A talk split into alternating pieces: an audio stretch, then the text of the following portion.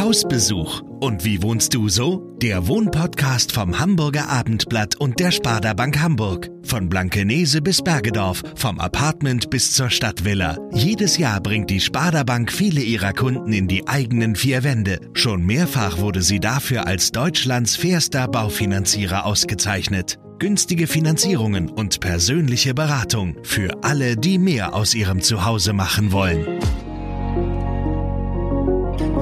Für mich beginnt ein guter Tag hier in der Hafen City am Sandtorhafen mit einer Tasse Kaffee auf meiner Couch mit Blick auf den Hafen, ja, auf die Elbphilharmonie, die natürlich sehr dominant im Vordergrund steht, die mich da meistens anleuchtet. Und ähm, es ist halt wunderschön, die Schiffe im Hintergrund zu sehen, die vorbeifahren und eigentlich auch so ein kleines Wimmelbild von Menschen, die ins Büro eilen und die ersten Touristen, die schon Richtung Plaza gehen, um sich einen guten Platz zu sichern. Das ist so meine kleine Morgenzeremonie, wo ich mir jeden Morgen Zeit für nehme. Heute bin ich zu Besuch bei Frank Jakob, dem ersten Bewohner der Hafen City. Wir sprechen darüber, wie es ist, ein Pionier in einem ganz neuen Stadtteil zu sein, wie es ist, die Elbphilharmonie als Nachbarn zu haben und ob die Touristen vielleicht ab und zu auch mal nerven. Mein Name ist Julian Lauterbach und ich wünsche viel Spaß beim Hausbesuch, dem Wohn-Podcast vom Hamburger Abendblatt und der Sparda-Bank. Wie bist du denn eigentlich darauf gekommen, in die Hafen City zu ziehen? Also ich bin ja Hamburger, geborener Hamburger und bin damals 2004 wieder nach Hamburg zurückgekommen. Ähm, das war reiner Zufall, dass ich im August 2004 hier über den Sandtorkai gefahren bin, wo ich längere Zeit gar nicht war und dann durch Zufall wirklich das Schild hier am ersten Haus, das dann fertiggestellt wurde am Sandtorkai, äh, zu sehen, dass dort also ein ein ähm, Apartment zu besichtigen war und das habe ich dann gemacht und ich musste mich dann auch sehr schnell entscheiden, weil äh, das Interesse wohl groß war und so bin ich dann im Dezember 2004 hier eingezogen. Die Entscheidung ähm, hatte tatsächlich damit zu tun, ich arbeitete damals an der Außenalster, äh, wunderschön für uns alle, aber mein Leben war damals noch nicht so gesettelt und ich freute mich auf etwas, was um mich herum noch komplett neu entstand. Das hat also nichts damit zu tun, dass es stand auch damals noch gar nichts zur Debatte, dass das irgendwie besonders schick wird oder wie das Viertel wird. Das war ein großes Fragezeichen, aber es war einfach nicht gesettelt. Es war neu und es entstand etwas mitten in der Stadt Neues. Das hat mich gereizt. Wie hat das denn hier dann ausgesehen in der Zeit? Wie kann man sich das vorstellen? Also das ist natürlich das komplette Kontrastprogramm zu heute gewesen. Also wenn man hier aus meinen Fenstern geschaut hat, sah man eigentlich nur Wasser und Sand. Und wenn ich das so sage, dann kann man das wirklich genau so nehmen. Äh, man hat die drei verschiedenen Hafenbecken hier gesehen, die Elbe drumherum und viel gelben Sand äh, von übrig gebliebenen abgerissenen Schuppen, die es schon nicht mehr gab. Und natürlich, man sah den Backsteinsockel des äh, Kai-Speichers A, wo wir heute uns an die Elbphilharmonie drauf gewöhnt haben. Damals ein, ein Solitär, der da einfach zwischen Hafenbecken und Elbe eingeklemmt saß und äh, irgendwie auf andere Zeiten wartete. Aber es war, ähm, wenn man überlegte, wenn man von der Außenalster, äh, äh von der Außenalster hierher lief, das ist ja einfach nur eine Viertelstunde Gehweg, ähm, noch bis zum großen Burster, wo ja auch das Abendblatt ist, ist es voll gewesen und hier war abends ab 18 Uhr absolut Leere, weil es wohnt ja noch niemand hier. In der Speicherstadt arbeitete niemand mehr nach 18 Uhr. Es gab keine Busse, keine Autos, keine Ampeln, keine Zebrastreifen. Es gab hier wirklich nichts. Mhm.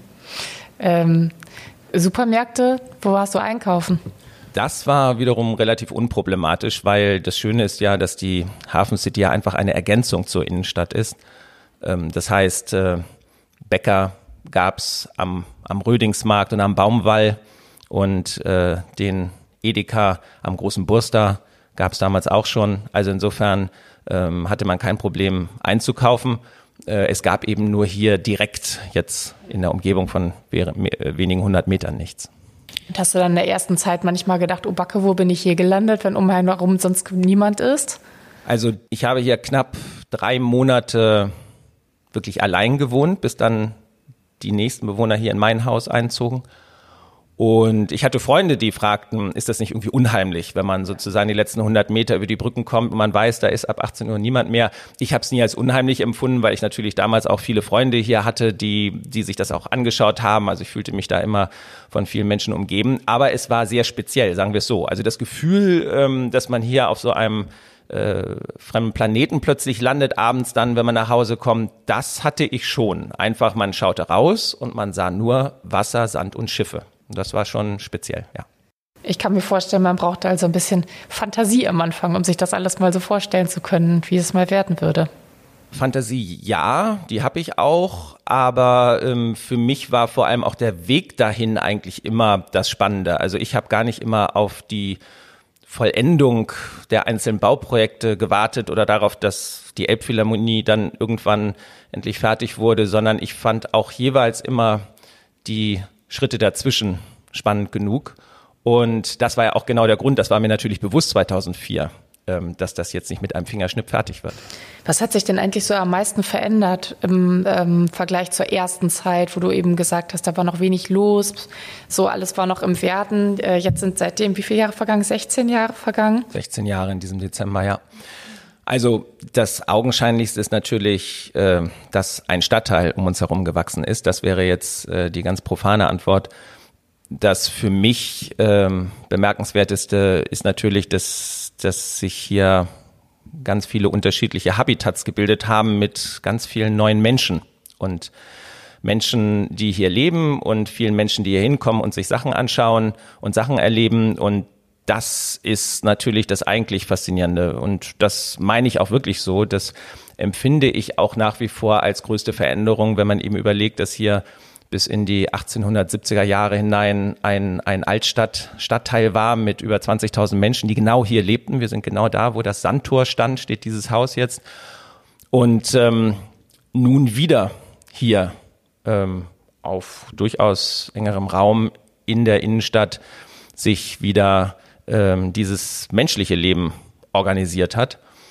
Und darüber hinaus, man muss natürlich sagen, dass äh, also der, der größte Einschnitt war tatsächlich nicht die Eröffnung einzelner Straßenabschnitte oder Straßen, sondern der größte Einschnitt war natürlich die Eröffnung des, der Elbphilharmonie 2016, 2017. Damit hat sich alles nochmal radikal verändert. Äh, die Laufströme der Touristen, äh, und auch tatsächlich die, ähm, die Nutzung der Hafen City. Ähm, da seitdem ähm, sind einfach nochmal ganz andere Dinge, die man beobachten und sehen kann. Also das war sicherlich der größte Einschnitt äh, in den letzten 16 Jahren. Hm. Da hattest du jetzt sozusagen den Premiumplatz hier. Während sich das andere im Fernsehen angeschaut haben, musstest du dich ja nur, das muss man vielleicht einmal beschreiben. Du hast ja wie so einen äh, ringsum Balkon oder wie heißt das? Veranda? Nee. Loggia nennt sich das, genau. Und mit den bodentiefen Fenstern ist das ganz schön. Man kann tatsächlich, äh, man hat so wie einen großen Screen, äh, über den man in alle Richtungen rausschauen kann. Ähm, nein, das war auch wirklich etwas Besonderes. Ähm, ich hatte also auch parallel äh, Phoenix laufen und NDR, beziehungsweise den NDR laufen und habe parallel dann die entsprechende Fassadenshow gesehen, die sich ja rund um die Elbphilharmonie auf der Fassade abspielte. Ähm, das gab es hier tatsächlich in den letzten Jahren häufiger, dass ähm, man tatsächlich parallel Fernsehereignisse dann live äh, beim Blick aus den Fenstern miterleben konnte. Weiß ich nicht, kommen wir vielleicht nachher nochmal drauf. Das gab es auch bei G20 und bei einigen anderen Events. Ähm, das ist hier halt wirklich das Besondere ähm, an diesem an diesem Standort, dass ähm, wenn Hamburg sich feiert und wenn Hamburg sich inszeniert, dann ist das in den letzten Jahren tatsächlich hier in der Hafen City und auch ganz viel am Sandtorhafen. Ähm, du bist eben auch einmal kurz auf die Touristen zu sprechen gekommen, die äh, äh, ja hier oft vor deinem Fenster sozusagen oder unten auf der Straße am Kaiserkai oder Sandtorkai ähm, spazieren gehen. Wie hat sich das verändert so in den letzten Jahren? Das sind doch kräftig viele geworden, oder? Also das hat sich natürlich massivst verändert. Äh, 2005, 2006 waren hier so gut wie wirklich keine Touristen. Da waren hier auch so gut wie keine Hamburger. Die kannten das noch gar nicht. Man fuhr hier dann mal, gerade wenn man Besuch hatte, fuhr man mit dem Auto dann vielleicht nochmal durch die Speicherstadt und zeigte das. Aber äh, hier ist kaum ein Hamburger zu Fuß durchgegangen damals. Deswegen waren auch viele Freunde überrascht, dass es hier überhaupt noch ein Leben äh, hinter der Deichlinie damals gab. äh, oder man sich das eben dann vorstellte, hier zu leben. Ähm, ansonsten heute ähm, sind das natürlich, ist, würde ich sagen, ist das hier äh, mit Sicherheit, wenn nicht vielleicht sogar der touristische Hotspot in Hamburg, weil hier sich die Ströme der Touristen zwischen Miniaturwunderland, darf man auch nicht vergessen, äh, mit einer Million äh, Besuchern im Jahr oder schon drüber, äh, zwischen Miniaturwunderland, Elbphilharmonie, Landungsbrücken äh, und Hauptbahnhof wirklich treffen sich diese Ströme. Und ähm, das ist explodiert in den letzten Jahren. Aber ich muss sagen, ähm, das war mir eigentlich immer klar, äh, weil es hier schön ist, weil das Wasser ist. Menschen wollen ans Wasser. Ähm, ich sage auch immer, man kann nicht an den Flughafen ziehen und sich dann über den Fluglärm beschweren. Also ähm, ich kann das vollkommen nachvollziehen, dass Menschen hierher kommen, Touristen sich das anschauen. Und äh, ja, wir, wir leben damit, ich lebe damit. Und manchmal ist ganz klar, wenn man hier irgendwo nach dem Bus rennt draußen und gerade entladen sich drei Tourenbusse mit, äh, mit 200 Menschen auf die Straße, dass man dann mal irgendwie kurz flucht und versucht, sich durch die Masse zu drängen, weil man den Bus noch erreichen will. Ich glaube, das ist menschlich, aber ähm, das hat nichts mit Touristen per se zu tun, sondern einfach damit, dass das hier ein sehr gut belebter, schon sehr voller Stadtteil zum Teil geworden ist. Ähm, ich kann mich an die erste Zeit erinnern, da hieß es immer so ein bisschen klischee-mäßig, die Leute, die in die Hafen ziehen, das sind doch alles alleinstehende Manager, die das nur als Zweitwohnsitz nehmen und eigentlich nie hier sind. Da hieß es immer, das würde ein Geisterviertel werden, werden oder, oder so. Aber also, stimmt, stimmt das? Was steckt dahinter? Wer sind deine Nachbarn? Hast du Kontakt in die Nachbarschaft? Wer lebt hier? Also das Klischee hat man, glaube ich, bei allen Stadtteilen, die dann äh, durchaus irgendwie als äh, Besserverdiener Stadtteile durch den Mietenspiegel irgendwie abgebildet werden. Ich glaube, das betrifft nicht nur die Hafen City. Ähm, ich kann ganz klar sagen, dass das auf viele Menschen, die hier leben, nicht zutrifft. Ähm, und hier in meinem Haus, wir haben eine sehr gute Hausgemeinschaft. Ich habe hier äh, in den letzten Monaten auch für, für ein älteres Ehepaar wöchentlich mehrfach eingekauft und ähm, wir haben also gutes soziales Gefüge. Wir kennen uns zum Teil seit vielen Jahren, auch in die Nachbarschaften hinein und man darf nicht vergessen, die Menschen, die hier in den ersten Jahren hingezogen sind, das waren eben gerade nicht diese vom Klischee umfassten Menschen. Das waren meistens Menschen, die einen Grund hatten, weshalb sie herzogen. Die zogen nach Hamburg zurück, haben in Wien oder sonst wo gelebt. Da gibt's hier einige Beispiele. Die wollten ans Wasser und die wollten auch irgendwie ein neues Stück Hamburg erleben. Ähm, die sind nicht hierher gekommen, weil sie irgendwie äh, schick oder teuer wohnen wollten, sondern sie fanden einfach das Projekt Hafen City spannend. Äh, und deswegen hatten wir auch von Anfang an hier äh, Anwohnergruppen, die sich gebildet hatten und auch sehr aktiv und auch zum Teil sehr kritisch mit der Hafen City Hamburg GmbH in einen Dialog getreten sind und uns engagiert hatten ähm, in, in vielerlei Hinsicht. Also das äh, zeigt eben, dass das alles nicht dem Klischee widersprach. Ich würde mal sagen, ab 2009, 2010 gab es natürlich auch, ich sag, nenne das immer so ein bisschen opportunistische ähm, Nachzieher, die dann kommen, weil sie glauben, dass sie damit in irgendeiner Weise sich äh, ähm, mit irgendetwas, äh, ja, dass, dass, dass, dass der Stadtteil etwas über ihren Status aussagt. Natürlich gibt es das auch. Aber das gibt's, glaube ich, wie gesagt, in jedem Stadtteil, wo es, wo es schöne Wohnungen und schöne Blicke gibt. Damit muss man leben. Aber ich glaube, im Großen und Ganzen kann man sagen, dass das ein sehr gelungener, sehr belebter Stadtteil ist. Also leerstehende Wohnungen, davon kann ich hier also wirklich nicht sprechen. Und man sieht es ja auch, wenn man mittags hier an den Geschäften vorbeigeht. Ähm, es, es funktioniert eben, dass hier gearbeitet und gewohnt wird ähm, und die Menschen eben einfach mittags und abends sitzen und eben nicht nur Touristen und essen und lunchen und all das machen, was man auch auf der Schanze und im Karoviertel macht. So, äh, 16 Jahre bist du hier, hast du eben gesagt, hast viel erlebt. Du hast eben schon ein bisschen angesprochen. Du hast gesehen oder ganz nah erlebt, wie die Elbphilharmonie eröffnet worden ist. Äh, G20 hast du kurz angesprochen. Vielleicht einmal kurz und knackig. Was waren die Hoch- und die Tiefpunkte 16 Jahre hier in erster Reihe in der Hafen City? Ja, also fangen wir vielleicht mit den Tiefpunkten an. Ähm, also ein, ein Tiefpunkt war sicherlich G20, auch hier in der Hafen City. Ich glaube, das würden ganz viele Hamburger für sich in Anspruch nehmen. Es hat ja nun verschiedenste Stadtteile und die ganze Stadt massiv getroffen.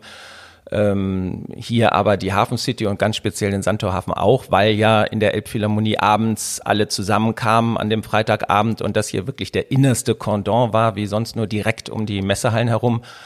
Und insofern ähm, war noch das, äh, ja, skurrilste würde ich es nennen, in dem Fall, was ich eben sagen kann, dass man, wie gesagt, auf, auf, auf Phoenix äh, den, die Vorfahrt der Staatsmänner und Frauen erlebte und parallel wirklich direkt äh, neben dem Fernseher durchs Fenster schauend, äh, konnte man also die, die rote, das rote Jackett von Frau Merkel und dann später ähm, äh, den, den US-Präsidenten aus seinem äh, Biest steigen sehen aber Tiefpunkt deshalb, äh, weil es eben extremst bedrückend war.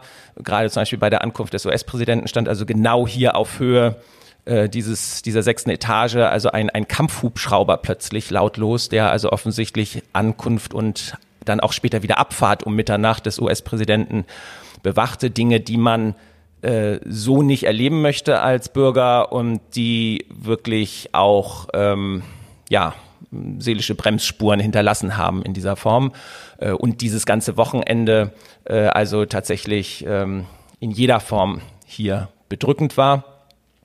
Äh, dann Höhepunkt natürlich ähm, wiederum Elbphilharmonie Eröffnung hatten wir schon drüber gesprochen. Ich meine, das war natürlich etwas, ein Projekt, was man, was ich hier äh, über über ähm, acht Jahre hab wachsen sehen. Und wir wissen ja, es gab Baustillstand. Also es gab schon mal wirklich bei mir auch die Angst, so etwa 2011, 2012, äh, dass dieses Projekt so verrückt es gewesen wäre, aber vielleicht nicht zur Vollendung kommt, weil plötzlich alles stillstand und die Politik nicht wusste äh, mit diesem finanziellen Missmanagement, ob sie das äh, fortgeführt bekommt. Ähm, insofern war das wirklich ehrlich empfundene Freude dann 2016, 2017, als das alles dann funktionierte und man diese Freude sowohl visuell erlebte bei der Eröffnung als auch ganz persönlich ähm, bei sich. Ähm, ansonsten Tiefpunkt hatten wir vorhin auch schon kurz angesprochen, sicherlich Corona, einfach weil äh, es gerade hier in der Hafen City und am Sandtorhafen wiederum beim Blick aus den Fenstern natürlich wie in einem Horrorfilm war. Äh, es ging hier tagelang zum Teil nicht eine Person über die Promenaden. Die Plaza war geschlossen, das Hotel in der Elbphilharmonie, das Westin war geschlossen. Ähm, wir alle kennen das große Herz, äh, was dann auf der Fassade abgebildet wurde, was uns alle berührt hat, aber was ja daraus resultierte, dass kein Zimmer dort ähm, mit Menschen gefüllt war. Und ähm, diese, diese, dieser Kontrast, dass also zum Beispiel im April jeden Tag Sonne war, glitzernd hier auf dem Wasser und nicht ein Mensch durch diese sonst so extrem belebte Hafencity ging, ähm, das fühlte sich wirklich an wie in einem äh, ja, gut gemachten Hollywood-Horrorfilm.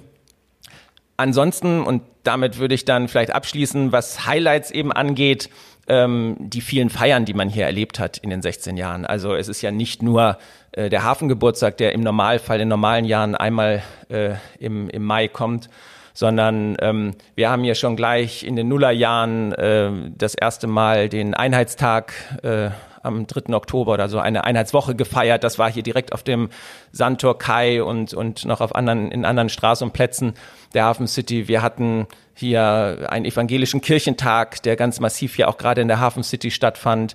Wir haben äh, unzählige ähm, Regatten und äh, Segelraces gehabt, die dann hier im Sandtorhafen genau vor meinem Fenster endeten.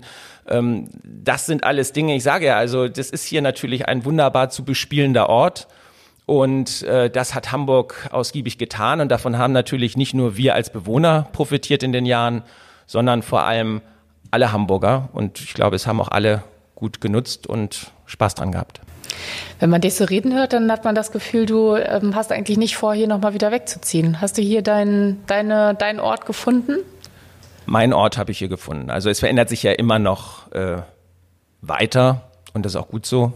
Die Hafen City ist ja noch nicht fertig und ich glaube, ähm, ob wie das ganze Projekt insgesamt zu bewerten ist, das kann man ohnehin erst in 50 Jahren rückblickend beurteilen. Sie ist ja quasi noch immer äh, im Teenageralter und ähm, insofern, ich habe es ja eingangs schon gesagt, ich mag Veränderungen, ich mag, wenn sich um mich herum die Dinge bewegen und äh, das bleibt die nächsten Jahre auch und deswegen bleibe ich auch hier.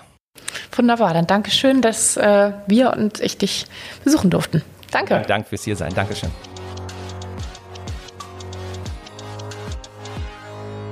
Weitere Podcasts vom Hamburger Abendblatt finden Sie auf abendblatt.de slash podcast.